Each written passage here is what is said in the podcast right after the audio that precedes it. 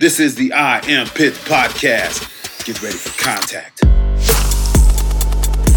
Yeah, get some.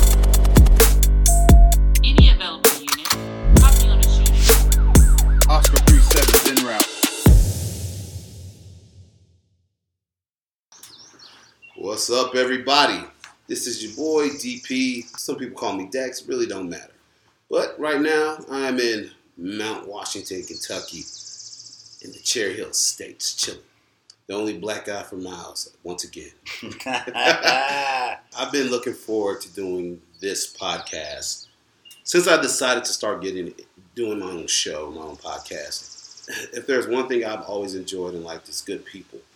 And there are so many good people in my life, but there's always that select few of people that I've been able to interact with and been around and met that have made such an impact on me.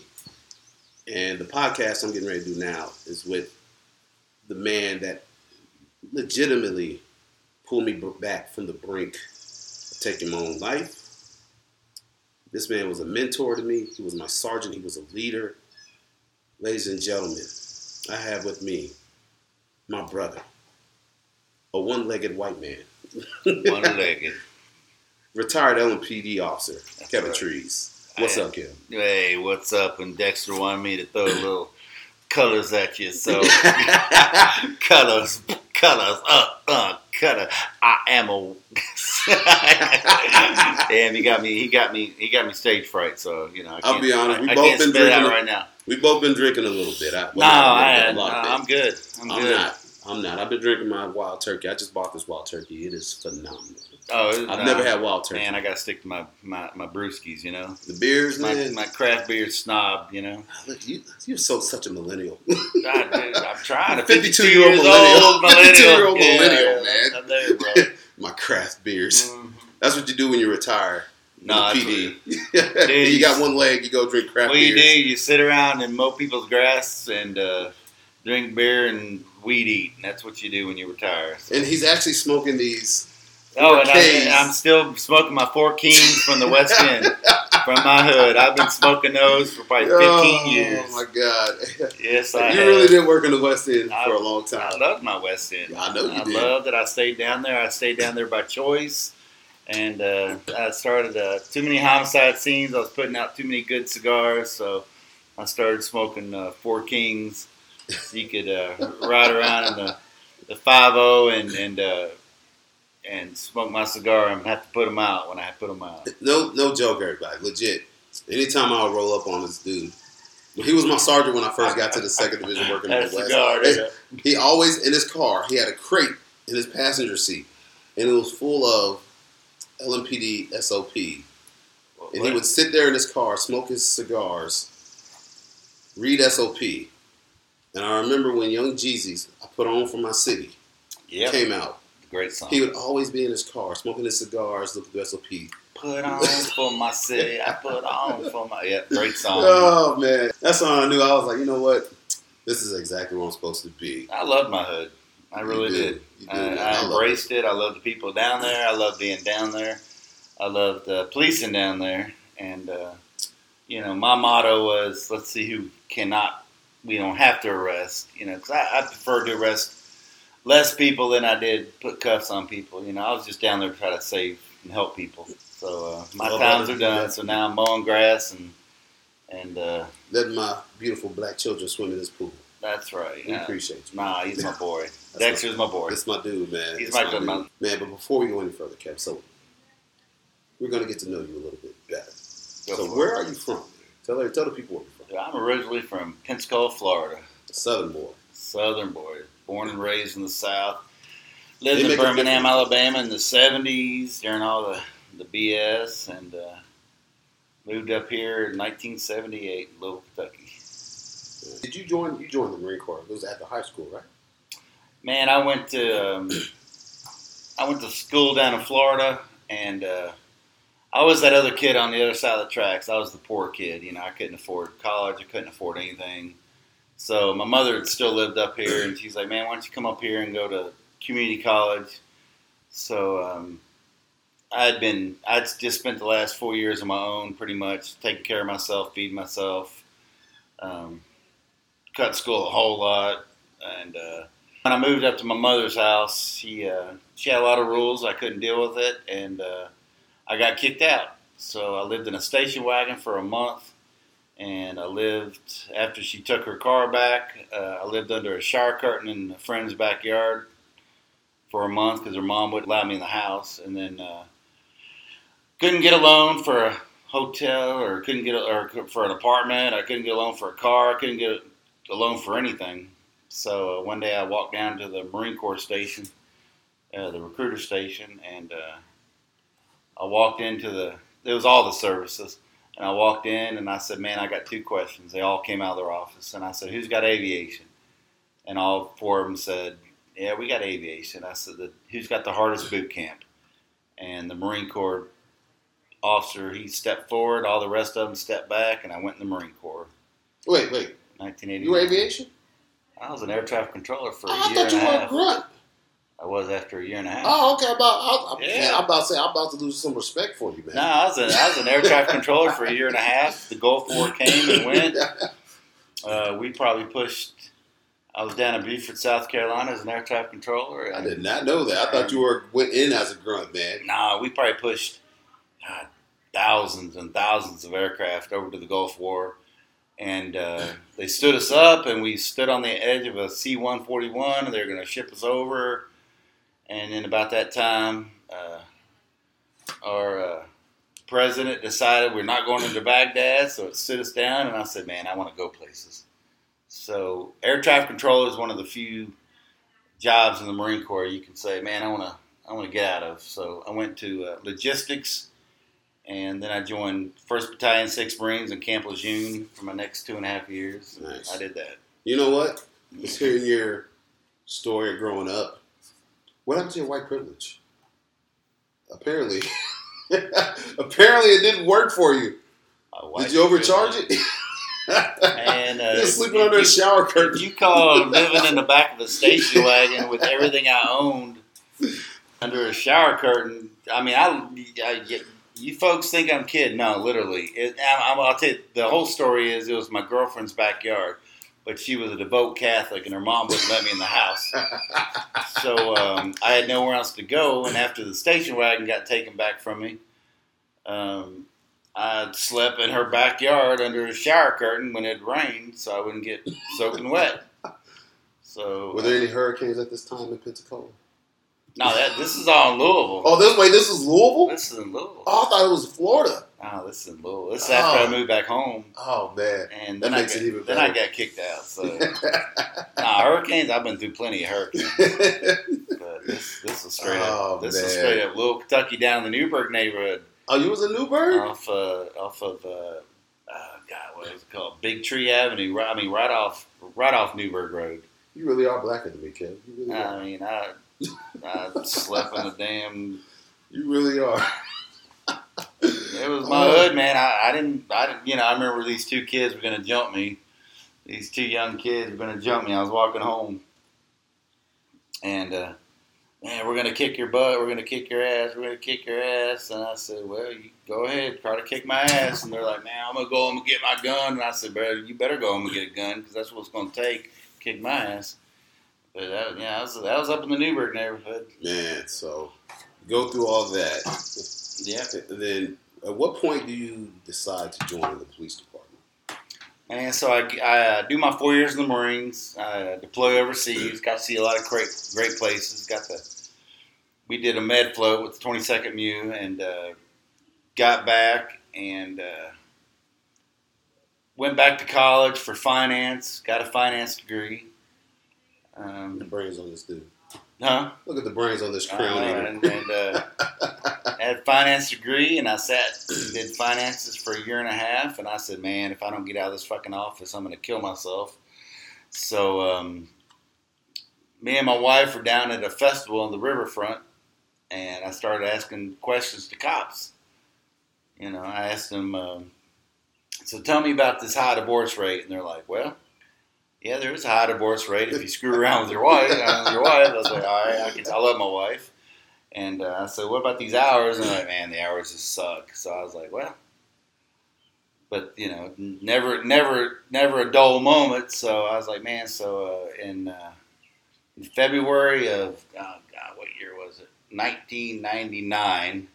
I was a freshman. I went to uh, the police academy, and uh, the first place they stuck me was the West End of Louisville in uh, July of 1999. And um, other than my stint in homicide and with the air unit, uh, that's where I ended up staying. Now, like I said, I love my West End. You know, for all you people out there that that wonder, man, I, I loved working in the West End. I had so many friends down there. I had so many people down there that loved me. I mean, I spent two weeks when I retired walking around, going to all the different shops and different uh, different convenience stores, saying goodbye to all the people, giving hugs to all my people, giving hugs to all the OGs I chased around 20 years earlier, all the drug dealers. Y'all I got mean- old together. Yeah, we all. I mean, we did, man. It was, you know, we, it, was, it was just a different time. We nobody's trying to hurt each other. It was a cat and mouse, and and uh, fortunately, I got to see a lot of a lot of my old guys that you know I cat and mouse with, and uh, I have good relationships with them today. You know, if I saw them now, they'd they'd come up and give me a big hug. You know, um, good lot of good times, man. A lot of good people in the West Yeah, End of man. Louisville. Never met anybody in the streets that had anything bad to say about you, brother. A lot of people don't realize is that with this guy Kevin here, if you've ever watched the first 48, let me, everybody has watched the first 48. I remember when Louisville was on and popping. The crazy part is, is our homicide right now is even worse than what, when we were on the first 48. You know, we were averaging what, probably about what, 30, 40, 50 homicides a year? No, are we? Uh, when I was in homicide three and a half years, I think we hit sixty-eight to 73, 73 68 to homicides. 70 homicide. About what years was that? Um, I was in homicide two thousand seven. I went on with the Kano case, the I just got out. the young uh, Oh, the kid that Mexican got put in the cat. child that was Yeah. they found the garbage truck. That's when I got up there, and then uh, I got promoted in two thousand and ten September. So that's when I went back to the hood. Yeah. Yeah. So yeah, I mean, you know, if you ever watch First Forty Eight, you might have seen the one-legged homicide officer, Yeah, detective, You might have seen on, limp- on, limping around. A&E, on, on A&E limping around. limping around. That's this guy right here, ladies and gentlemen. That's this guy right here. I think it's like season nine. If you remember the Iroquois home shooting where uh, Uh, yes. The mom and dad got killed in front of their kids, that was that was my big case. And you know, it was like a it was like an hour long show, and uh, we even got put in for an Emmy, Dexter. Did y'all get put in for an Emmy? No. And you know who beat us? Who? Intervention. Intervention. Daggone intervention beat us. You know what? It was probably that dude, the boxer. The probably the remember the boxer on intervention, and he was like, "Dad, I love you." don't. The worst crime in the world. All I, all I remember, the, the producer said, "Man, we're we're up for an Emmy," and it was between us and Intervention, and God bless their souls. They They uh, beat y'all out. they beat us up. yeah. Man, MTs can't have nothing in his life, dude. no doubt. Everybody knows of the one-legged homicide detective Yeah. on the Louisville Metro Police Department. Man, tell us how you lost your leg and you got this. You stuck with this beautiful nub. Man, I tell you what, it was it's it's like a it's uh, you know life is full of bittersweet moments, and this is one of them. You know, three weeks earlier, um, in March of oh, what the hell year was it now? Uh, 2003. I had gotten Officer of the Year, the last Officer of the Year for LMPD, and Chief White had, uh, had awarded me the award, and then. Um, Three weeks later, that early morning, I'm sitting up looking at some dope dealers on 17th Street. I'm just watching them, seeing how they act, you know, where they're hiding their dope, what they're doing, and uh, and nothing was really going on. So I decided to go home early that night. So I got in bed about four. I woke up about 11 o'clock. I was gonna I was gonna pick up my kids about 1:30, 2 o'clock from school. So I decided to jump on my motorcycle my beautiful Honda VFR 800 that got thrashed, and uh, and uh, I went riding around, and and uh, I was I always rode back roads so I wouldn't get killed by other people, you know. But uh, this one particular bridge, man, it wasn't built correctly, and it got it got the best of me. So uh, I hit the bridge about 45. I sped up to about 65, trying to regain control, and next thing I know, I'm slapping a tree that's about Yeah. 14 inches around, uh, with my whole right side of my body. And I remember flying through the air. I remember landing. I remember looking at the big old hole in my right arm. Uh, that big old scar right there, Dex, and uh, thinking, man, okay, I got six weeks. I'll get back on that apartment because I love my job. You know, I love what I do. I was always fair. I, I love my people. How long had you been a cop at that point? Ah, man, I'd been a cop. I'd only been a cop maybe four years, three and a half years. Man, Uh, still a rookie, pretty much. yeah, I was, I was, and that's what made it so special. The all through the year is I was the youngest all through the year ever. Uh, not rookie of the year, but all through the year. So, um, I mean, I hit that tree, and I remember flying through the air, and I remember laying there, and I remember looking at my arm. It was a big gaping hole, and I, I saw all the broken bones and and everything in there, and I was like, man, okay, I, I'll get past this. You know, six weeks, I'll be back back on the job, and shit, and. Uh, like 36 surgeries and uh, uh, it's 34 surgeries and uh, two and a half years later i finally got re-sworn back in on the department. So it was a long road. I went from wheelchair to walker to crutches. I mean i didn't i didn't walk on my own for two and a half years. Yeah. it was uh, i was a bodybuilder you know i was a big guy. I was a strong guy. I benched over 420 pounds and, and you went from that to to to nothing you know i could barely lift five pounds in physical um, it was just such a i mean it was such a, a, a an awakening of humility you know when you think when you think you're special when you think you're great life's got this plan life's got let me show you something Murphy's Law is what we call let me show you how insignificant you really are in life. Let me show you how Man. How important you really are to maybe other tw- other than the twenty people in your family. Let me show you how you just go through life. You know. You know, man, it's weird. I was actually talking about that on my last podcast, Kev. I was saying, you know, how when I got hurt in Iraq, before I got hurt, you know, I was this 20 year old kid, infantryman, and machine gunner. Mhm. and you know they just you just get talked up like oh you know you're the greatest soldier you're part of the greatest military we're here to kill everybody and lay waste to everything and then all of a sudden that light switches you know an explosion goes off Let next me thing you know show you're you. with Walter Reed and you can't even wipe your own ass Let me show you how important you are. you know yeah and, I'm gonna tell you, you uh, wiping your own ass. Let me tell you something. My mother-in-law wiped my ass. Ugh. You talking about? You talking about miserable? When I got out of, I was in ICU for two months, and then I was in a nursing home for another month. you were in a coma too weren't you Uh, well, for about four hours because they screwed up. Yeah, almost that almost killed me. Ugh. And then, uh, and so I was in the ICU for four months, and or two months rather, and then I was in a nursing home for another month, and then I was in inpatient rehab at Frazier for about two months, and then uh, they're like, "Well, you can get around in a wheelchair, so uh, you can go home now." So they put a hospital bed in my room, my uh, living room in my house, and. Uh, at what point did you actually lose your leg Uh, did you have your leg the entire time and then all of a sudden they just decided to take it or so they um, I had my leg. I was a, since I was a bodybuilder. I didn't have any internal internal injuries. It was just all broken bones. I broke um, both legs, my right hip, my right arm. I blew out my right pelvis. Um, so I mean, it, so um, you know, I I broke all these bones and. What the hell did you ask me? Sorry. Were you, were, were you wearing a helmet when you crashed? Yes, I was wearing a damn helmet. Oh my god.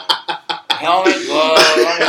I mean, let's just let's just look at let's just or go is it the alcohol? It's- It might be the alcohol. motorcycle safety. You know, right? you missed the weekend safety briefings in the Marine Corps, clearly. No, they were like, don't knock anybody up, don't get arrested. Don't beat your wife, don't beat your dog. Yeah, yeah. but Yeah, no, Marine Corps briefings. yeah. Don't get arrested.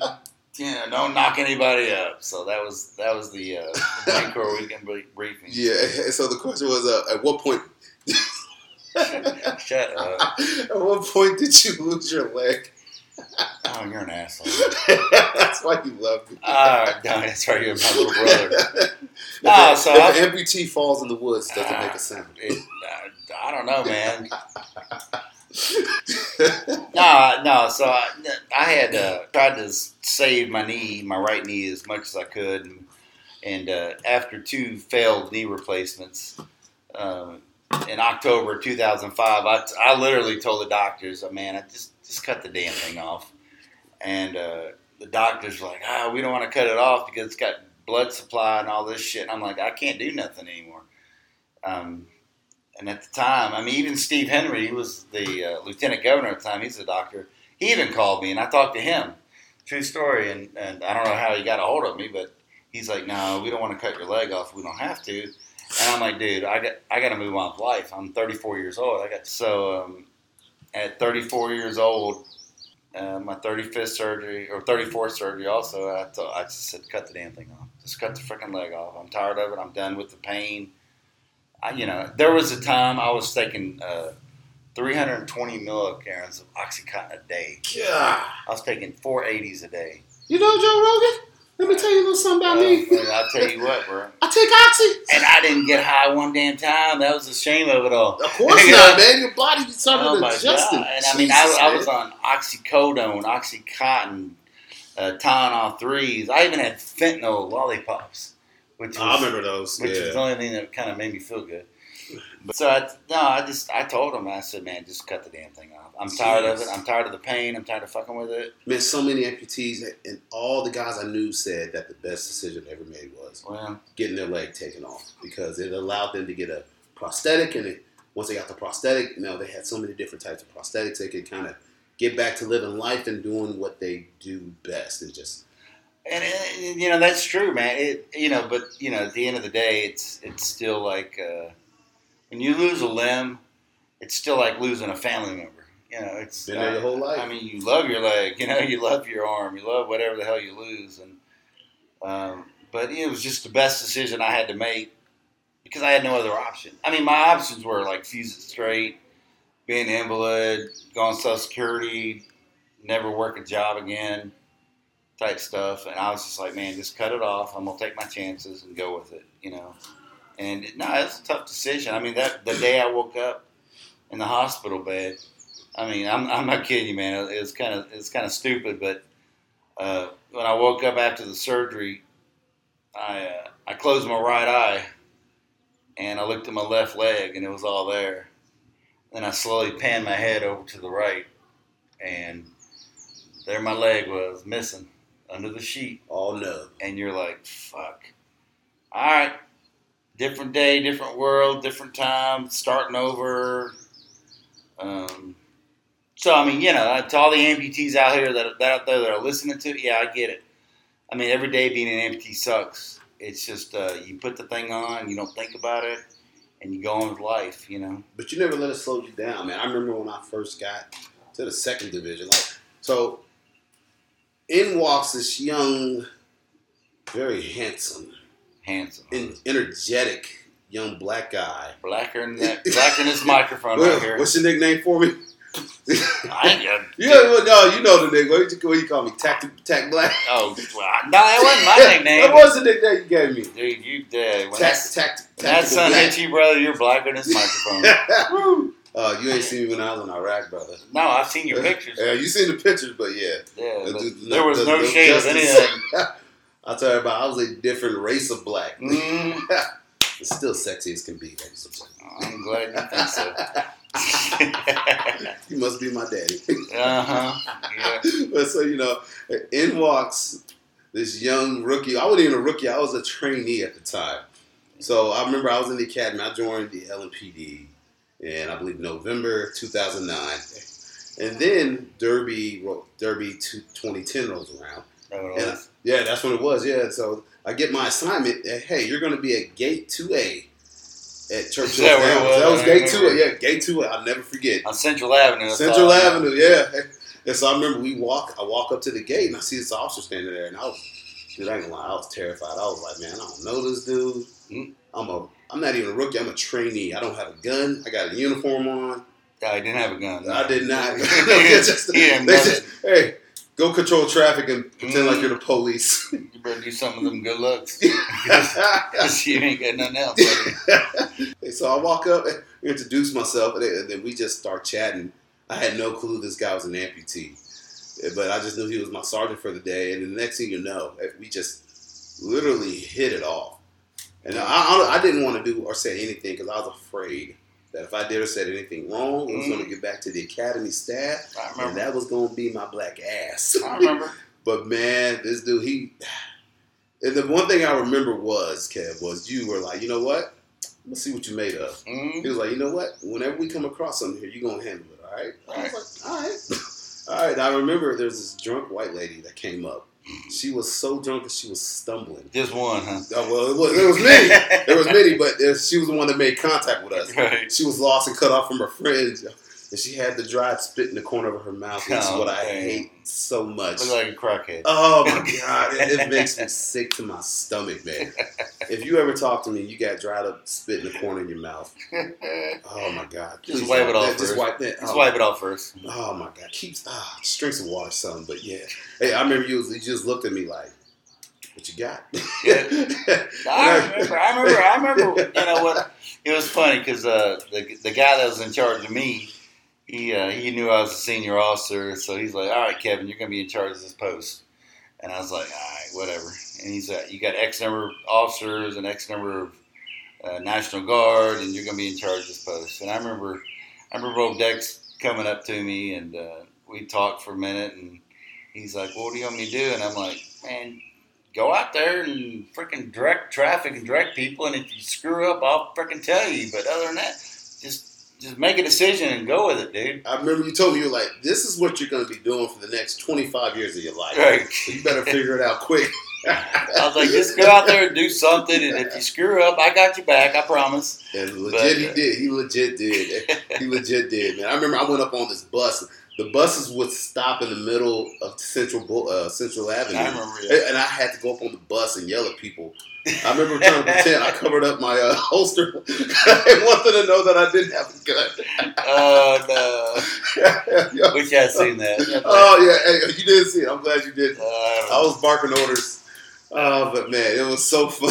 ah, he was just. Uh, I don't know if you remember because remember our, our our our rules that day, our orders were nobody comes in through this gate. I don't know if you remember at the time. Major no. Christopher came up. right, right, he let all his family in through the gate. Nah, it was a it was a VIP gate. It was a VIP. It was uh, John Calipari. Yeah, and- Calipari, and, and all the horse. Fran Drescher from uh, the yes, Nanny. Yep. So it was all, it was like the gate that all the stars and and VIPs went through, and uh, you know, of course, I wasn't impressed, but you know, Here comes the old Christopher. Oh, hey, uh, fellas, I got my family here. And, I uh, got eighteen hundred members of my, my daughter's family.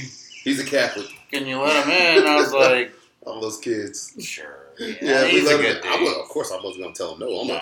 I'm a trainee, man. I ain't even graduated the academy. Like hell yeah, you do what you want, man. But so you know, me and him spent the next. I mean, we worked. I think it was like probably like 16 hours the first day, and Mhm. then probably 16 hours the second day. But you know what's one of the things I remember the most about that kid?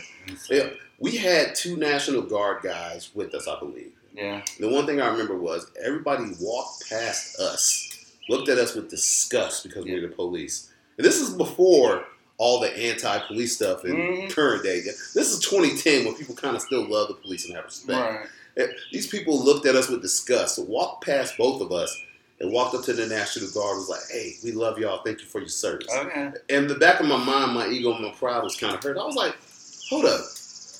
Like, girl, I'm a Purple Heart veteran. You don't even know. Oh, don't even Like know. this dude was in the Marine Corps, and I was, just, and that was, you know, that was my first first experience as a cop. And, they, and I remember you told me this would be the greatest job you will ever have, but it will also be the most thankless job you will ever do. And- you were hundred percent right, my Mhm. brother. You did not lie. Oh man, we the the number of people that cops help on a daily basis is is, is just something you never see on you'll, you'll never see on the news. I mean, I mean, news, I mean, good cops don't make good news. You know, I mean, Never. it's like bad cops and bad politicians, man. It's that's the most exciting news you'll ever get. But now, Dex, I, I saw something in you at the time, and uh, I saw your insecurities being a cop, and I was like, man, just get your ass out there and drug traffic, and don't let anybody get run over. And if you do something stupid, I'll tell you. You know, but other than that, um, no, it was. Nah, man. I You mean, even wrote me a letter of accommodation, an email to the academy staff, man. I remember I printed it out because I was like, you know what? I might never, might not ever do anything good in this job again. So I better print this out and hold on to it, man. and uh, I remember, like, uh, so I think it was Sergeant Kessinger at the time. Chad Yeah. Kessinger came up to me. He's like, man, good work, good Yeah. work, crew. I was like, all right, I'm doing something right at least. No, I was just, I mean, no, I mean, you know, that's, you know, that's, um, that's what the police department really lacks for all you COs on the police department that are listening to this. I mean, man, don't just, just freaking write a letter of accommodation, write a letter of appreciation. It doesn't hurt a damn thing. It might take 10 minutes out of your life, you know, it might take 10 minutes out of your lunch. But when you see one of your officers doing something, I mean, no, it's not. You know what? People, I get people get so wrapped up on well, that's that's the police's job. That's what they're supposed to do. But at the end of the day, man, I mean, as a CO, just freaking write a letter, man. Say good job. I appreciate what you did. You know, you did a hell of a job on this or that or whatever. And uh, that that doesn't happen enough. You know, anymore. I don't. I I think don't. anybody's afraid to do anything to give the police some sort of clout, and then I think that's kind of thing with leadership as well. Yeah. Just, just because of the time we're in, man. No, you know, my my, my style of leadership was, um, and it's always been, you know, I, my first job as a as a leader was supervisor at UPS. I was 19 years old. I was a load. I was uh, on the ramp at 19 years old. I was the youngest load supervisor at UPS, and and you know, people just the only thing people want to hear is a thank you, man. A thank you. Legit, yes. Put it in the letter. Freaking write them thank you and be done with it. I mean, it's it's just not that big of a deal. But you know, I've, I've always, as a leader, I've always just wanted to empower people. Empower. 'em. I'm not going to sit over and look over your shoulder. And it's kind of like what I told you that one day. Man, go out there and direct traffic. And if, if you screw up, I'll freaking correct it. Okay. But just go out there and do your thing. Do what you think's right. Use your own damn brain. And and, and just empower somebody to just go do your damn job. Use And your brain. And I'll be 100% honest, you really did empower me. I don't know if you realize that, but so I remember when I initially got to the second division and I got to my platoon once I was solo. And, and I remember I was like, hey, who's going to be my sergeant? I was like, Kevin Trees going to be a sergeant. I was like, oh, hell yeah. Mm. And so I remember it was a weird incident, man. Some kid had got his phone taken, and the mom and dad had tracked the phone, pinged the phone to the house over off of, I think, Southern Avenue Right. and I didn't know what to do. And I remember I picked up the phone. I was Yeah. like, I'm gonna call my supervisor. I called. I was like, "Hey, Sarge, uh, what am I supposed to do?" He, I remember he told. He's like, "What are you supposed to do?" He's like, hey, "Look, you're a grown ass man with a gun and a badge. Oh, yeah, that my Figure it out." He's like, "I love you, but don't ever call me again for something like this." He's like, "Use your resources." yeah. and you know what? I am so glad you did that because that actually forced me to think, hmm think critically, think through all my training, think, think through all you know case law, what I can do, and such. And I still couldn't come up with answers because I was so new. And, and so I used my resources. I was like, you know what? I'm gonna call and line a, a, a, a patrol officer that's not a sergeant that's got some time and experience. Mhm. And I remember I called Chuck Cooper. Yep. And Chuck, and old Chuck, man, he had he's a retired sergeant from the Louisville Police. Louisville, he was LPD. He was my sergeant. He was your sergeant. He was my sergeant. Yeah. Yeah, so he retired and then he came back to mm-hmm. Louisville Metro Police. He It worked was for a me too. it was a it was a patrol officer. Yeah. I called Chuck, man. He helped me and worked me through it. Mhm. But the thing is, he didn't give me the answers. He gave me possibilities and made me think about what I could do. Right. And you know, we didn't end up getting the phone back because we did. We, it was a busy night working in the second man. We didn't have time to get a search warrant, and go through the ping. But eh, because this wasn't a micromanaging type bid where, hey, this is what you're gonna do. It was like, no, you're an adult. You're an officer. You have the power in your hands to take somebody's life, to take somebody's freedom. That you need to be able to work through these things and figure out what you're gonna do. Use your discretion. And, and I, I still remember that because I was so thankful at the end of that. At first, I, I wasn't happy going through it because I was stressing the hell out. Like, oh my god, Right. I was thinking, Mama, I'm gonna get fired because I'm not gonna get this phone. But Yeah. that wasn't the case. But that was just me being young and being on probation, like wanting to make the right choice. But man, I don't know. Like, you had such an impact on me. That just that one conversation and that phone call. Don't ever. I love you, but don't ever call me again. yeah. Well, you know, that was- figure it out. man, I, I probably said that a thousand times as a sergeant. And man, I love you, but you got a gun and a badge. You're a grown ass man. person. Figure it out. uh, and you need to figure it out because this is stupid. And um, you know, if you can't, if you're gonna call me every damn time you gotta make this kind of decision, then you, you might as well not be a cop. You know? Exactly. Use your brain, use your common sense, and I mean, and, and you know, and I think I think with with you, buddy, I mean, you know, being, being new, you wanted a positive outcome with everything, and uh, I think it was also a good lesson that man, I mean, we, you know, there's just not always a positive outcome as a cop. No. You know, I mean, You can only control so much. you had no right to go in their house. You had no right to to to kick down a door. You had, you know, the Constitution says you can and can't do, and and um, all you could do is ping that phone as close as you can get, and and and that's not even an accurate ping, man. It just gives you an Yeah. approximate oh location. yeah, that was back in the day, yeah, Yeah, yeah, it was an approximate. I was like, it was within like maybe what 25, 50 meters. Right, right. It, could have been the house to the left, Oh, yeah, it could've been the house to the right. Yeah, and I was just like, no clue. And I was like, hey mm. man, sorry about your phone, but don't lose your shit. Yeah, I mean, keep I mean, and that you know that's a lesson to him. But you know, I just I you know I just always wanted my my officers. You know, number one, I always thought of them as my kids, so I always treat them like my kids, my own kids. I got a 21 and a 25 year old, and, and uh, you know, I just think for yourself, man. Use critical thinking, and some problems you can solve, some problems you can't.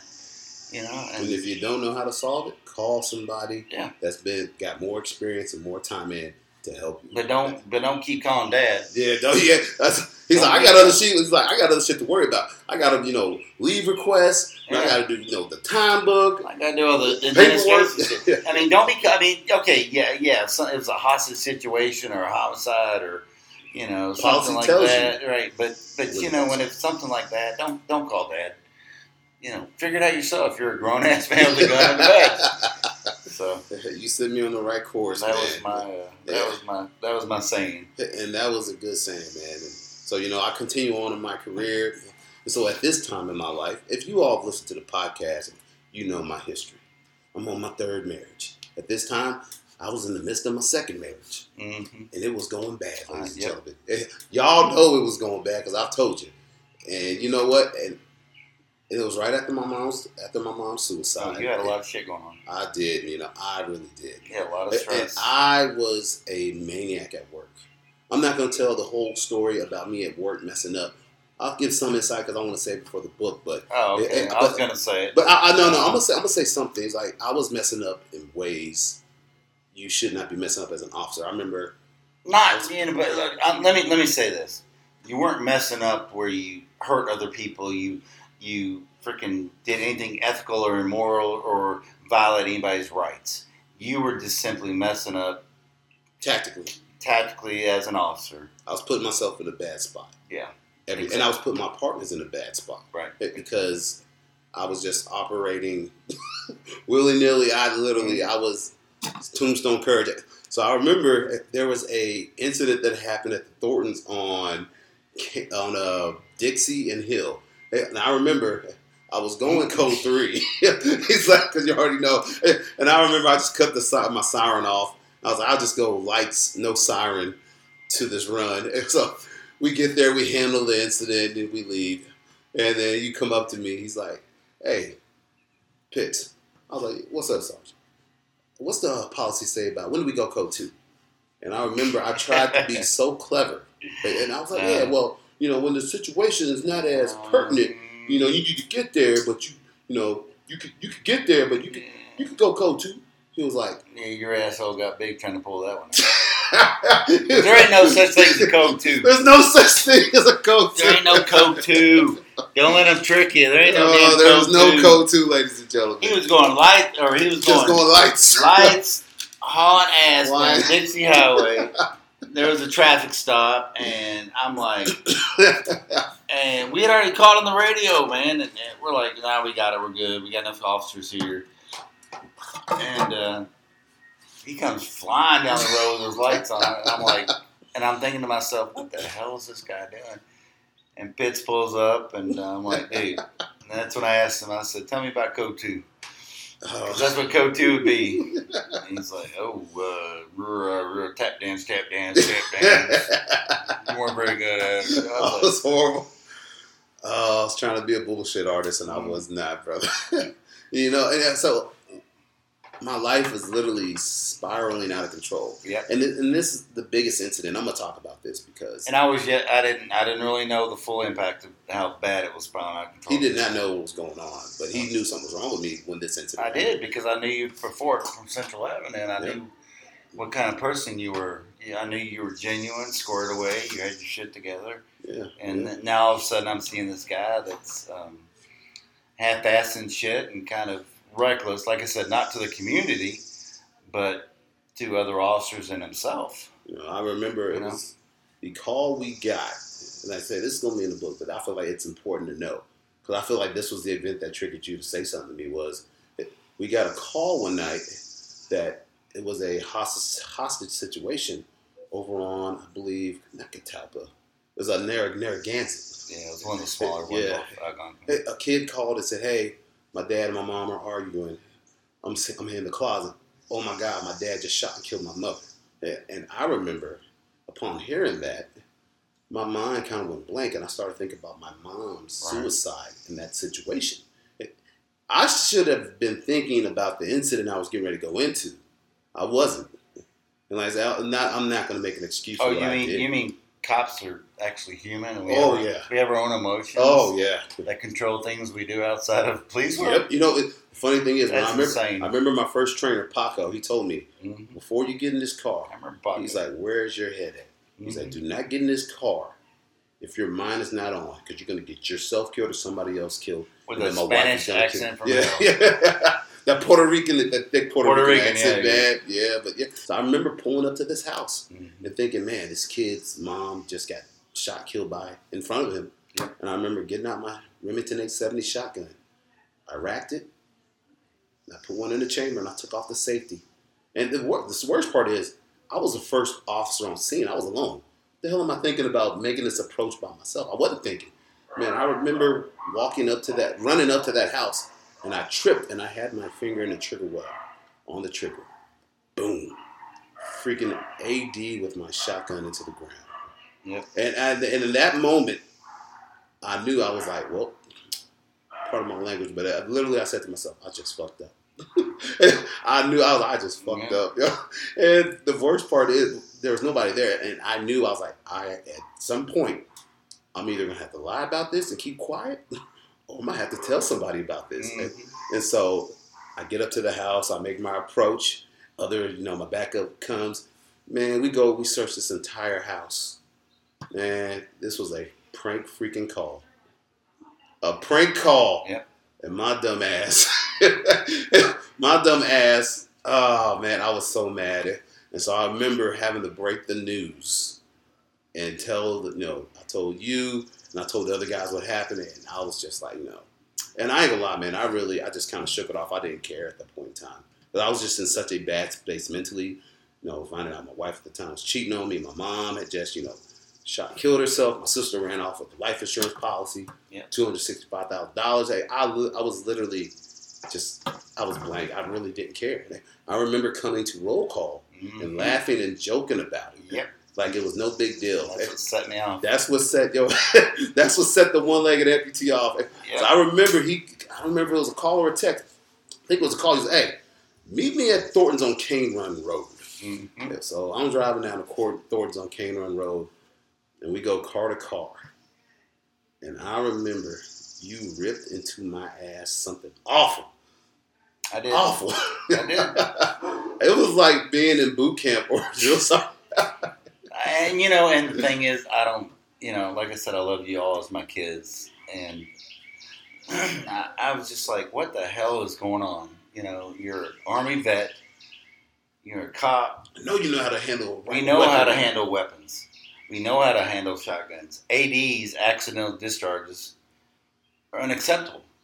And I, I just remember, um, I guess I, you reached that point and you broke down. Man, I, st- I remember I man, I had been holding that shit in. And you start. I mean, So you were. You, what the fuck is going on? I asked you, and um, you proceeded to I cried, dude. I cried like a You, no, you baby. proceeded to yell at me and tell me, and I just sat there. I, you know, I just I sat there and listened because for all you folks out there, the number one skill in life is a listening skill. And I just sat there and listened to him. I, I listened to everything he had to say. I bawled. Man, I ain't gonna lie. I thought I had lost hmm your respect in everything forever. Eh, Because I remember the one thing you told me that really hurt me and made me ashamed of myself was eh, he's like, man, I wrote you this email, this great email, and I told everybody about you. I bragged about you, about how good of a cop you were going to be, how awesome you were going to be. This guy's going places, this career, and then you come here, Put my word put on the line. yeah, put my word on the line, and you make me look like an idiot Mhm. because I was singing your praises and you were doing the exact opposite. Man, that crushed my soul. That's when I started crying because I looked up to you so much, and I was just like, man, the only person I got in my life right now at this moment is this dude, this guy, this sergeant, and I just let this dude down. I was like, there is no way I'm going to regain this man's respect. You know, I, I feel like I it was treason because I felt like I betrayed you, man. I, I, I was crushed, and I, you, there was nobody else in my life. And see, what he didn't know at the time was, man, I was struggling so deep mentally. I didn't. You you did not know that. That's the whole tough guy mentality that we talk about with Mhm. cops and military, where I'm going to suffer in silence. And I remember, I, I can't remember how long it was before that incident, but I was sitting in the FOP parking lot. And I remember I had my Glock in my lap, and, I was ready, ready to put the Glock to my head and pull the trigger and end my suffering because I no longer, I just didn't want to live. I, mean, I lost my mother. My sister ran, you know, sister ran off with the money. My wife was cheating on me. You know, my dad, I had no relationship with him because of the incident between him and my mother. I wasn't talking to my dad's family, and I didn't want to look weak in front of everybody. Right. I mean, I didn't want to look like a bitch. I was like, you know what? I'm a Purple Heart veteran, man. I'll be able to make it through this. And, and you, I just literally couldn't. I couldn't. I broke and I snapped. And you know, the, I'll tell you this one thing, Kev. The one thing with working the riots this last year has always been, I always hear these protesters come up to me like, "Black man, let me tell you something about these people, you, these white boys you're working with, man. Let me tell you something. These white boys don't care about you, man. They're gonna put themselves before you every time." And, and every time they told me that when I was on working the riots on the line, the skirmish line last year, my mind instantly goes back to that night. Me and you talked, and and then it goes back to man where you and I went went to talk to Major Christopher in the office, and I think Bates was there as well. And, and man, you all, this is what leadership is, ladies and gentlemen.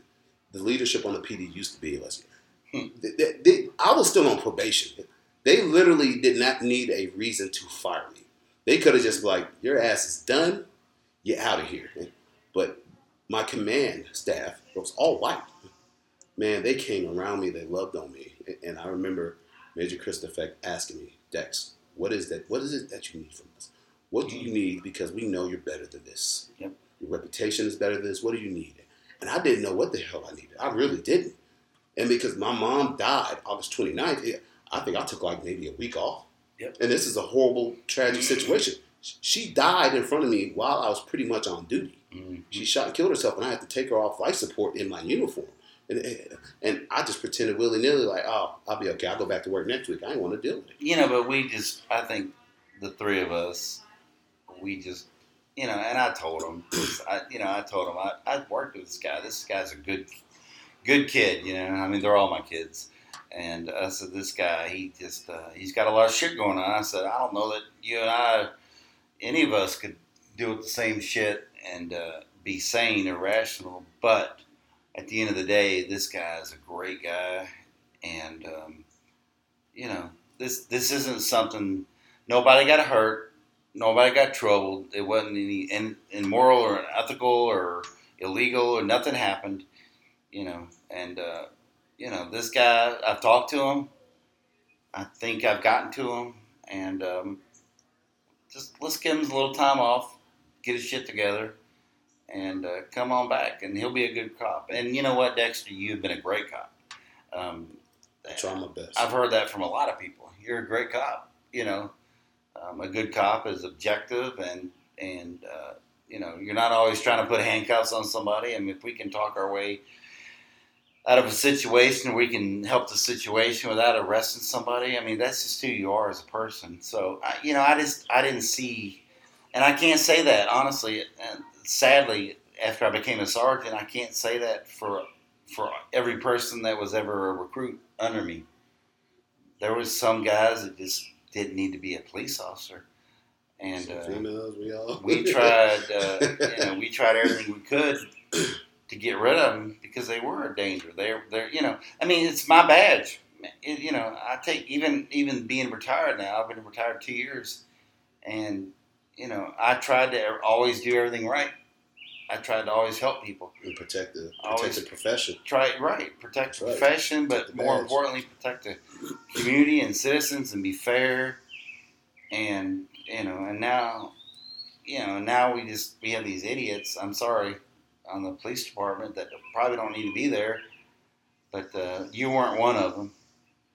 And I knew that you had a lot of potential, and that you were going to do great things, and you have gone on to do good things. You know, I, I, cannot, man. I'm telling you, brother, I cannot thank you enough for caring about me enough and loving me to rip my ass apart. I, I can honestly say, I think that if you wouldn't have done that to me and approached me and cared about me enough, I probably would have ended up going down that road and doing something and taking my own life. Man. I didn't, I didn't, uh, I, I didn't say anything to you that I wouldn't have told my own kids. Yeah. You I didn't mean, know. Pretty much, get your head out of your ass, you know.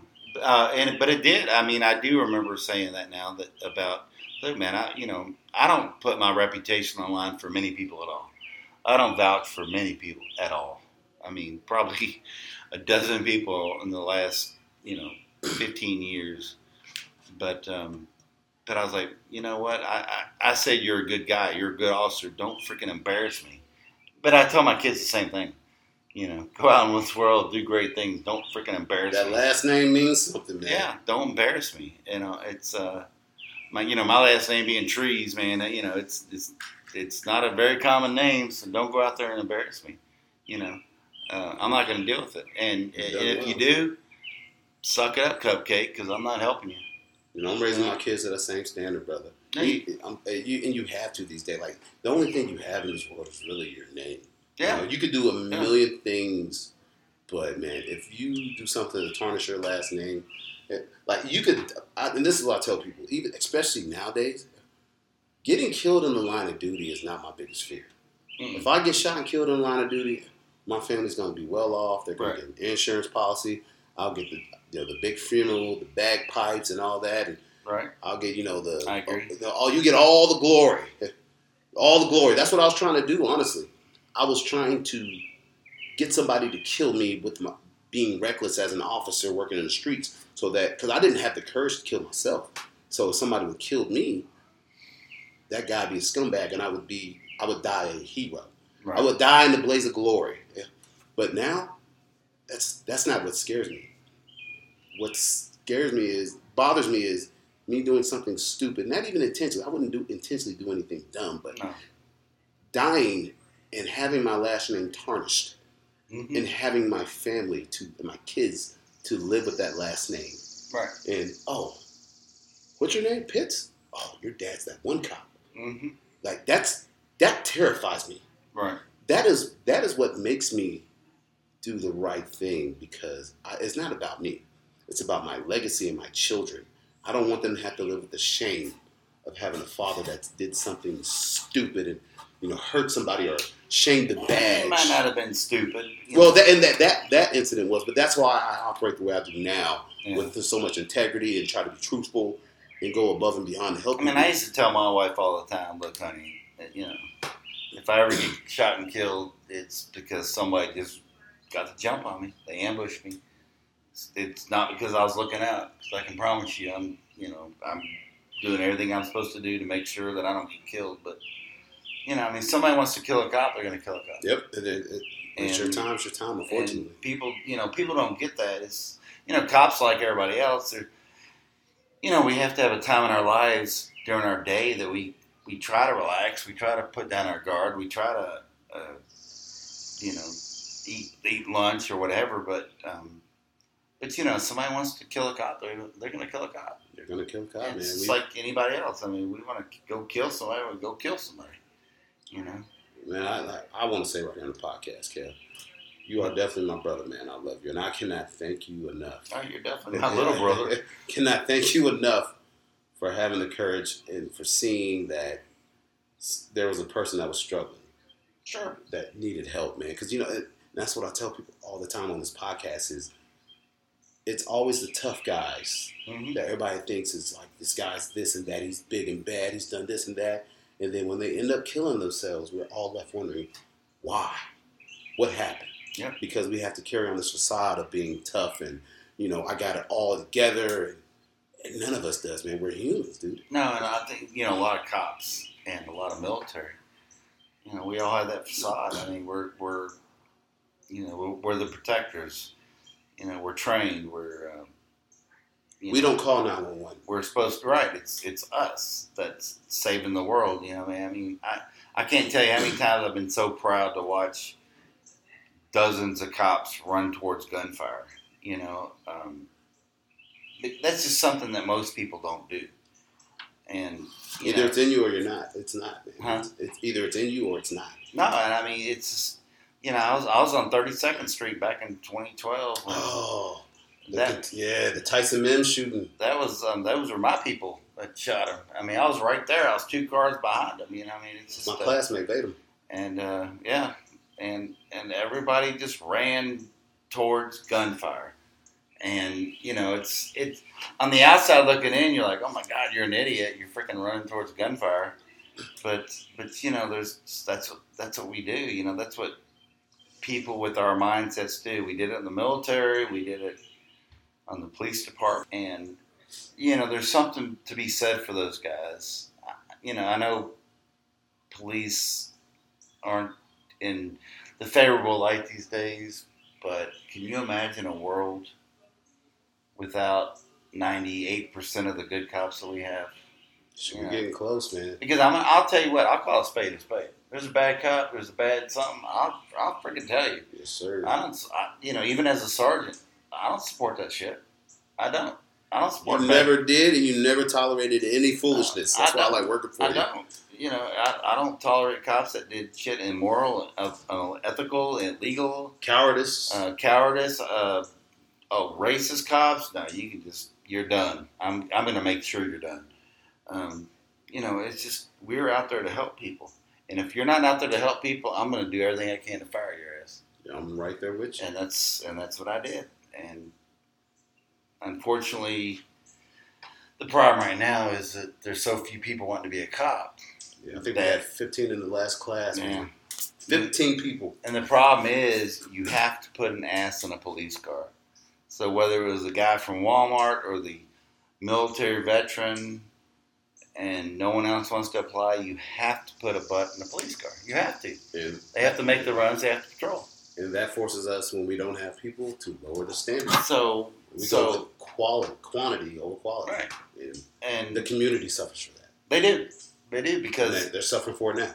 we're getting people that, um, and I mean, I'll go on record saying this to the chief and everybody else. I mean, the, the people that we're getting are not the, the same quality. About uh, let me let me rephrase that. About fifty percent of the people we're getting now, when I was a sergeant and going through all the training, about half of them were good officers.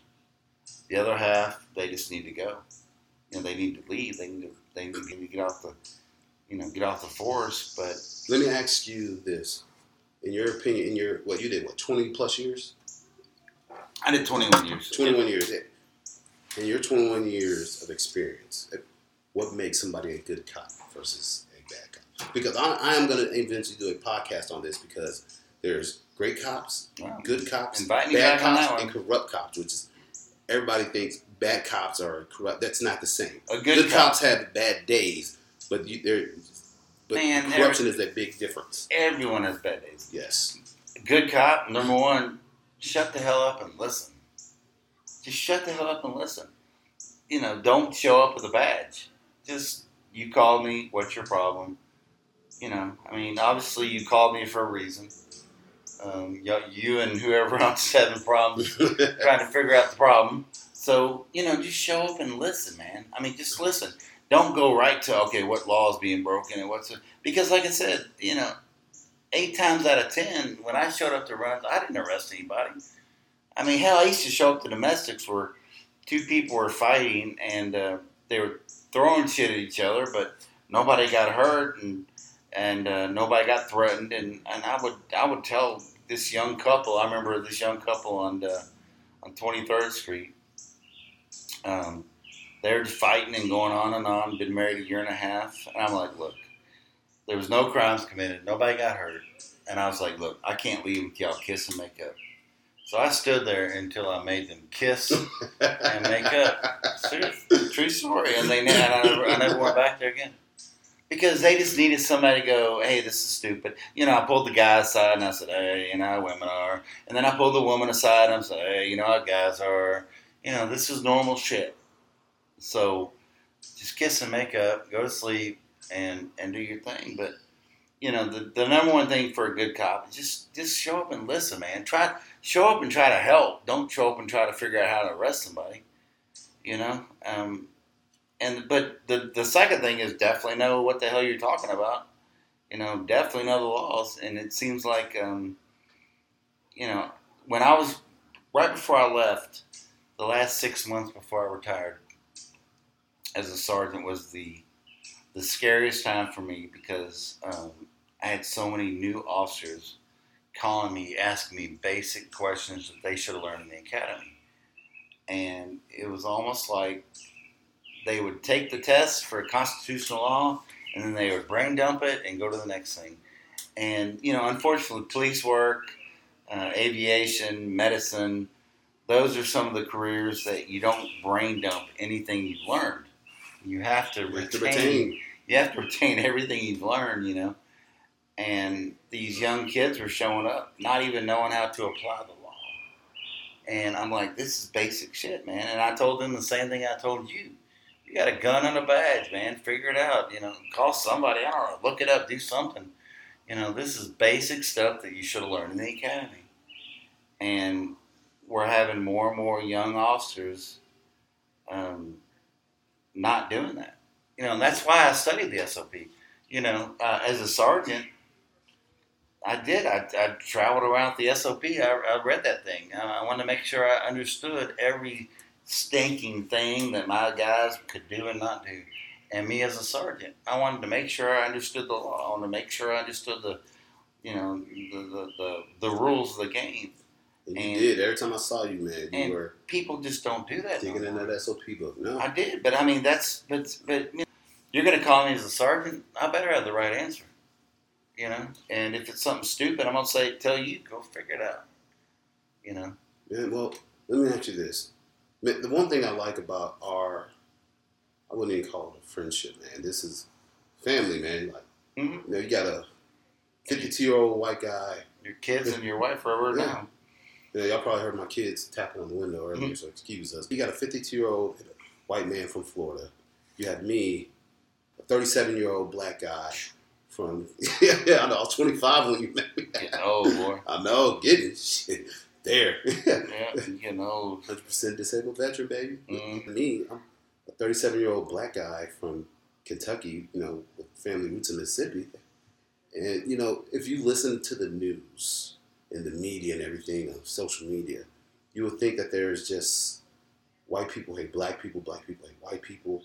And that is not the case. So when I came back home last year, after going to the Border Patrol and going to Arizona, I came back here. I didn't know where I was going to stay until I could go and get my family. I was talking to Kev and trying to figure out, you know, I didn't even ask him to come stay at his place. He's like, you know what? You're coming to stay with me.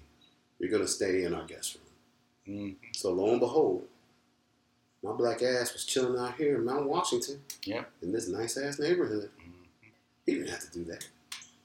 But it, it drives me crazy when I hear people, because he's white, say that automatically assume that he's racist, or because he's from Florida that he's racist. Right. Well, they don't even know this man. They don't know him. They don't know me. They don't know our connection. And this is my biggest thing. Is just I wish people would just get out and talk to each other, man hmm and just stop looking at black and white. Yes, of yeah, we're black, we're white. We're, we are all people, but at the end of the day, what's your character? And I feel yeah. like that is what has set me and you on this path to where we are now, man. To where I feel like we're just both two good dudes. We have we look different on the outside, but we have a lot of the same values and morals, and we're both going in the same directions in life. And I'm looking at you at how you've lived your life, taking cues from you, how you raised your kids, and I'm trying to do that to my kids. And Yeah. you know, and it, your kids are white, my kids are black, but that don't matter because we I'm raising my I see how your kids have turned out. You have done wonderful, man. You have raised great kids, and I want to do that. And so the whole notion I hear now is I'm raising strong black children. I'm like I'm just raising good children. Mhm. I don't want my kids' identity to be in their skin color. It doesn't matter. You could get in a fire and lose your skin color. Guess what? Who are you? Who are you? Right. Who, you know, No, I, you know, I just I think I think in today's society we're getting so wrapped up with, with skin color that we're not even actually looking at people. You know, I, I mean, I saw Dexter, I saw you as as a young guy that was really struggling. That's what that's all, that's all I saw you as. I, I, I mean, you're as black as my damn microphone when I met you, but you know, I didn't see, and uh, and you know, the funny part is, you know, er- everybody wants to look at black, white, Asians, um, whatever, you know, and it's like, you know, Jews or whatever, and you know, we, yeah, we all have, we all have these stereotypes, and you know, the funny part is, all these stereotypes, a lot of them are true, but you know what? The thing is, people, you know, we, we keep trying to pound in everybody's head. Everybody needs to be equal. We all need to be the same. We all need to be the same. But you know what? The problem is that everyone's culture is different Yes. in a little bit of ways. Everyone's culture is just different. The black culture is different than the white, than the Asian, than the European. It's just a little bit of different culture. If you know, I you know, I traveled the world. Go to Europe and and and wave or smile or put your middle finger up or whatever. You know, there's different cultures, man. and there's subgroups And in different cultures. Like, well, are you black? Yeah, of course I am. Look at me, I'm black as hell. right, Yeah, I'm black, but man, I'm a black dude. I did not grow up in the hood. Bro, I grew up in the military. yeah, Like I said, my family is from Mississippi. My parents were picking cotton. I was not raised to sag my pants. Man, I wasn't really allowed to listen to hip hop music. I grew up in the church. And so it's, I always find it funny when I'm in the hood, you know, across Mhm. 9th Street and I'm talking to black dudes. Hey, bro, you know how it is in the hood, dog? I'm like, I, I sir, I, honestly, I I, really do. I, I don't. don't. I don't. I do. I'm sorry. I understand the struggle you might be talking about with Right. you know dealing with racial stuff, but that happens everywhere, man. And it happens across the globe with everybody. Yeah. With different groups that interact with each other. Yo, but you know, I, we are all different. Like I say, you, people see my skin color and automatically assume because I'm black, like a certain set of music, or yeah. you know, I, I look at white people a certain set of way, but that's not true. And we just painting everybody with this broad brush stroke of you're black, you're in this category. No, I am black, and I will never deny No, and I, I think but I think society is so have of plugging people into to different categories. That, you know, whether it be liberal or or conservative, black, white, whatever it is. I, love boxes, man. that you know it's just but it's not man it's and uh, the day um the day our country wakes up and realizes you know what asians are different than whites they're different than blacks and you know and some of the stereotypes that we laugh and play with that are in movies or whatever else you know and they're tr- some of them are true What you know movie were we talking about earlier? oh, we were talking undercover about brother uh, what, Undercover Brother, what a great movie man i love it Blazing Saddles. blazing saddles God, you can try to imagine trying to make those movies. today. drinking juice. Uh, Don't be a menace Don't be a South menace while Central. drinking juice. Juice in the hood. Oh my God, there's God, they're so funny. But you know, in my generation, at 52 years old, you know, we we laughed at the stereotypes and we moved on. We didn't, we didn't develop a hatred because of it. You know, and, and you know, the day we finally wake up as America and realize that people are different People, yes. and and that okay, so blacks and whites are going to have different nuances. It's just the way it is. It's the way our lives are, the way our cultures are, the way we've been raised, and we start accepting each other for just being people, man. Just just for being just for being people. You know, uh, man. You know this this. I met so many kids in the West and Louisville that were such great children and they didn't have the opportunities to uh, to go to football camps or anything like that. And and I would and I told them. I mean, I remember on a few occasions, look, I'll pay for your football camp. Just let your mom know. I'll pay your sixty bucks for the weekend. Didn't you do a thing with cleats as well? Well, I did. Yeah, I Yeah. did that too. Um, but you know, I would, I would tell these kids, look, you know, I, I don't care what color you are, man. If you want to play football, go play football. Go be a badass. Go, you know, go go do your thing. And and they would go home and they would talk to their parents, and their parents were like, oh no, not a white cop. Nope, not gonna happen. You know, I used to, like Dexter mentioned, I, I used to put out emails. Uh, on the department wide, you know, anybody got any old cleats? Anybody got any old cleats that their kids grew out of or whatever? Bring them to me, and uh, and I'll take them around and, and distribute to some of these football leagues in the West End. Because you know, when I was working overtime and I was working late at night, I'd go watch the football, the kids practice football. Oh, the yellow jackets over there by the division. Yeah, I'm, Yeah. I'm a big football fan, so I watch these kids practice football, and some of them had tennis shoes and and just or basketball shoes, and and they're slipping all over. So you know, I just I you know I put it out on Facebook, or I put it on I put it on Facebook too, but I put it on, on our department wide email. If you got old cleats you can't wear anymore, your kids can't wear anymore. Just give them to me, and I used to have boxes and boxes of cleats and uh, nice cleats, and I would just take them. And at football practice, I would just drop them off one of the football teams. I'd say, go through them, see what your kids need, see if there's a pair that fits a kid that doesn't have a pair of cleats. I mean, because these kids, man, they, they don't. These kids aren't worried about race. These kids aren't worried about who they like or don't like. These kids just want to play football. They just want to go out there and play football and have fun and and make a touchdown, feel important, win a game.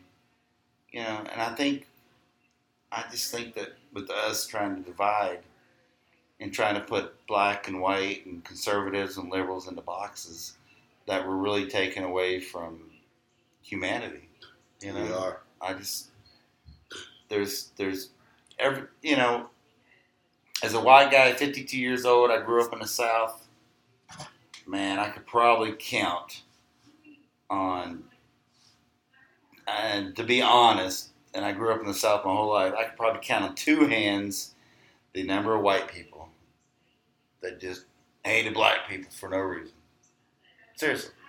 That's a low number considering it's Um, 52 years, man. And you know, I mean, I just and I taught my kids the same thing. I mean, I'd go into I'd go into restaurants at Pensacola, where I'm from, and you know, the waitress would come up. She's a black lady or whatever, and hey, are you doing? I'm oh, back in town. I'd give her a big hug, and my kids are like, what? You know, they were wondering. I'm like, man, you know, people are just people. You know, this this woman's a waitress. She's trying to make ends meet, pay her bills like everybody else in this world.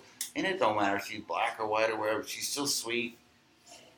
And um, I mean, there's no reason to not love everybody. If you if you're a bigot We ain't got nothing for you, man. simply because of your skin color, you're a shallow idiot, man. We I mean, if, if you. you're gonna join the KKK or Some white nationalist or white nationalists or a black group simply because of your skin color, all that tells me is you have nothing going on in your life, and the only thing you can find going on in your life is the color of your skin. You know what I And tell that's people? and that's sad. That's shallow. It is shallow, and I tell people Get a hobby. just because we have the same skin color, don't mean we brothers. I've heard all the protesters say all last year, all skin folk ain't kinfolk, baby.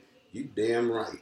Because I live my life by a certain set of morals and values. Of white don't- folks up Yeah. in Portland area I thought Yeah. were idiots. I mean, yeah, yeah, and then I also tell people, an idiot's an idiot. and it, exactly, and I tell people, just because we wear the same uniform and have the same badge, don't mean we brothers or sisters either. Right. Because I said there's certain standards that I expect people to have and enact and do when they put on this uniform. Yeah. It has nothing to do with the skin color of the uniform. It's who you who are you at your core when Ah, nobody's around. Who Man. are you at your core when there's nobody looking? You could do something to get away with it because you got a badge. You know what? I just you know every every life I saved in the West End, was black, but yeah, I don't give. T- I mean, it's not like you sit there and look at them and go, "Oh my God, they're black. I can't save them," or "They're white. I can't." Say, what you know? It's just it's called humanity, and that's what we've gotten away from. It's just you know, people are going to be different. Everyone's going to be different, and guess what, folks? There's assholes that are black, and there's assholes that are white, Asian, and that's every never every, going to everywhere it's across never- the globe. never going to change. So in 100 years, when we're having this exact same conversation, because we will, I'll be dead. Dexter will hopefully be around. but 100 probably- years? I'll be 137. I know. I hope you do. I don't know. I don't think I want. to. I don't know if I want to be around that you, long. you broke ass. son. But I'm telling you, folks, 100 years, we're gonna have this exact same conversation. and people always keep saying we need to have a conversation. Like, bro, we've been having this conversation. It ain't going away. It'll never go away. You know, I remember. I remember. I was asked. I was on uh, Facebook one time, and this. Uh, I was in this. I don't remember. I was in this group, or I, I was. You know, I was just whatever. So this this little little girl, white girl, comes up and she questions. You know me about what I think of Black Lives Matters and all the all the brutality, and I said, you know what? I can't be responsible for other people, but all I can be responsible is for myself. And I judge a person by their character and whether they're an asshole or not. And I and I left it at that. And she came back to me and she said, "That's not good enough." And I'm like, "What's not good enough? Taking taking control of my own situation, taking responsibility for what I think, and and not being part of a group, you know, um, to to protest police shootings and like police because some shootings aren't right. And it's okay. It's American, man. It's okay to protest uh, police brutality and still like cops because I'm gonna tell you right now, the things we've seen in the news lately, the guy that leaned on his neck, nope, Yeah, no. you ain't got my support. you ain't got no love for me, man. The kid that punched the kid in the face in Louisville, nope, no support for me here. Anything like that, nope, no support for me. Shoot, shoot a guy in the back running away, nope, you're Oh, a fucking idiot. shooting? Yeah. No, So I, I mean it's it, it is what it is, and yes, there is a thin blue line, and the thin blue line is about understanding. You know, I've seen hundreds and hundreds of dead people, Dexter, and the thin blue line is about me talking to you. Um, uh, a story I'll share is, you know, a couple of weeks ago, I got drunker than hell and and uh, not feeling well. You know, PTSD from the military and the police department, and uh, you know, my wife calls Dex, and Dex comes over at some late night, and we're talking, and you know, and he helped me straighten it out. But you know, I mean, it, it's a shame. Uh, there, there is no, there is no race involved in that. I mean, it's just every. I'm going to tell you right now, working in the West End, 95 percent of the people I saw today were black, and every damn one of them I mourned, and I mourn to this day. Those are my demons, and they get you. They get you when you retire. And you slow down, and all you're doing is mowing grass and drinking beer. Um, they get you because I remember the Felicia Jeffersons, and which was the the very first little girl that I ever saw got shot in the head. That's the one Kelsey ran to the hospital. No, that was that was she had just got home from Kings Island, and uh, there was a drive-by on her house on Date Street, and she just got home and just sat down on the couch.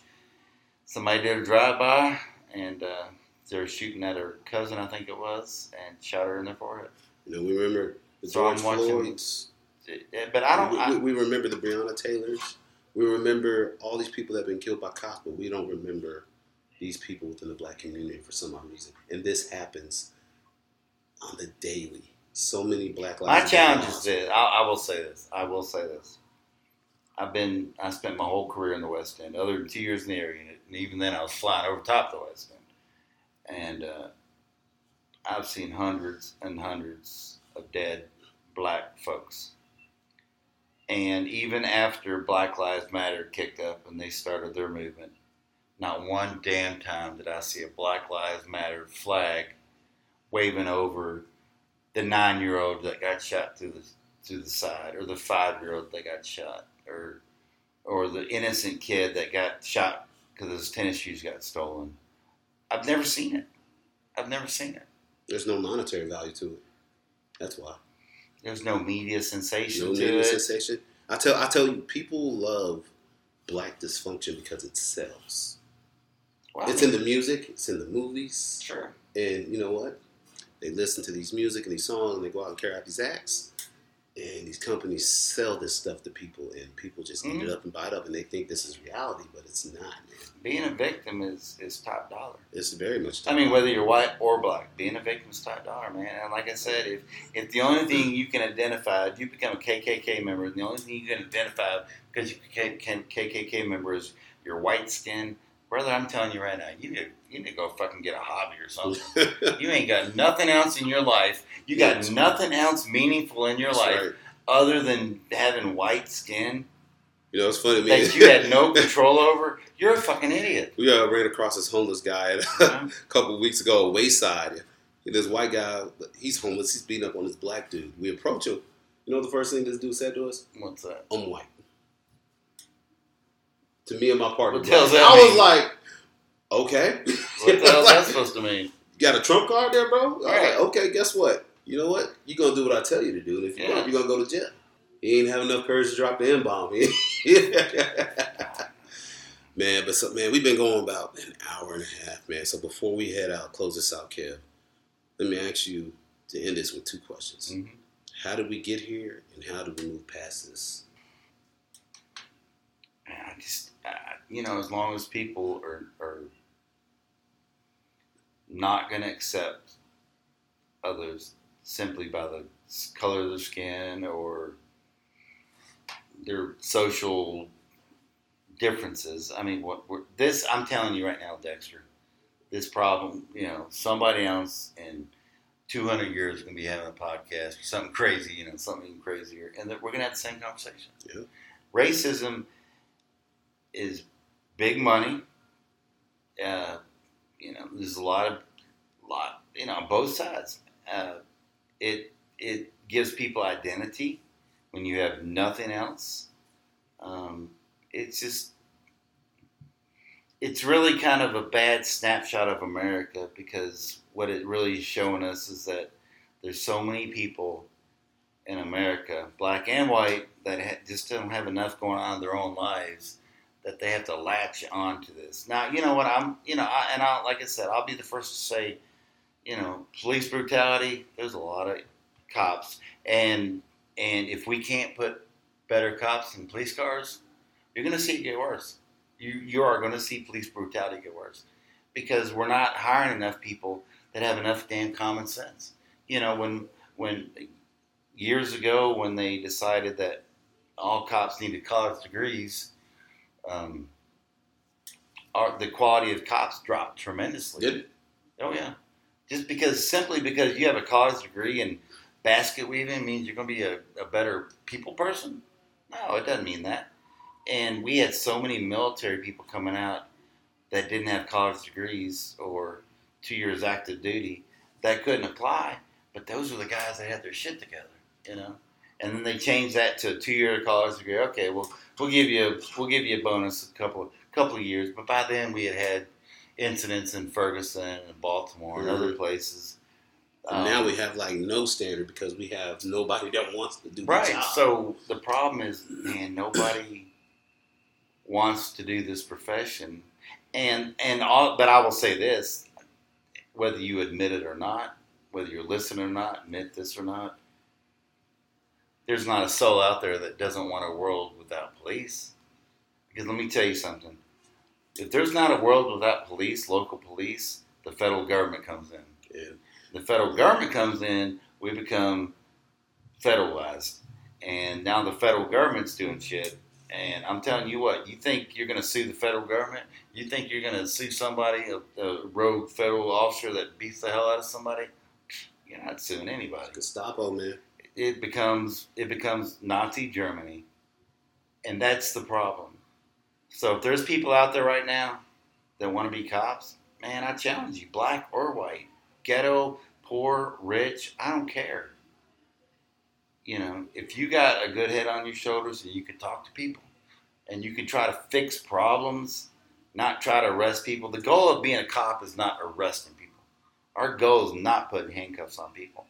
Our goal is to help you with your problems, man. Move on. Hopefully, we'll never hear from you again. You know, I tell people this a lot of times. I was like, my, Uh-huh. my goal, my job is to talk people out of me having to whoop their ass. Right. Well. Legit. I too mean- old to be fighting now, man. You know, I mean, That's why I got a broke shoulder right now. I mean, my, yeah, right. Our goal is to like talk to people out of out of out of being arrested, man, and it's just it's it's not an honor, you know. It's not it's it's it's not a merit badge to be arrested, but um, and it's on both sides, you know. The citizens are pushing back, and the, the kids now that we're hiring are pushing back, and I really think, honestly, and you know, you can put this on record as well. the generation of cops we have coming up, the young ones in their 20s, the generation of idiots we have running the streets in their 20s, they grew up on social media.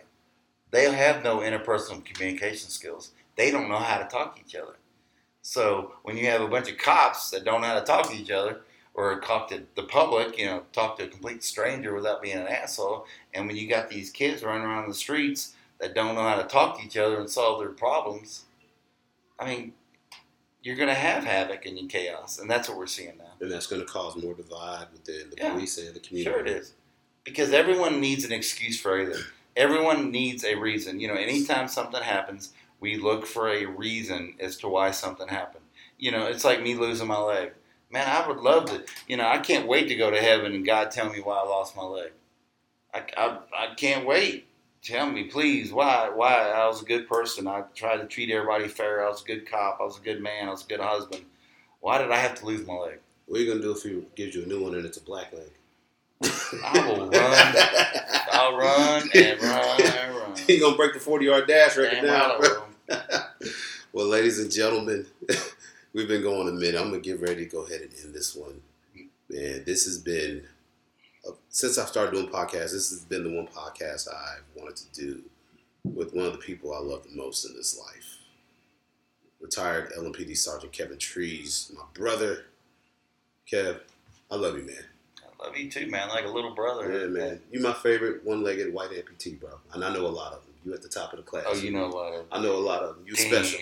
I hope I'm on top of it, bro. Hey, man. Peace out, y'all. Good Hey, night. y'all, thanks for tuning in, man. Y'all take it easy.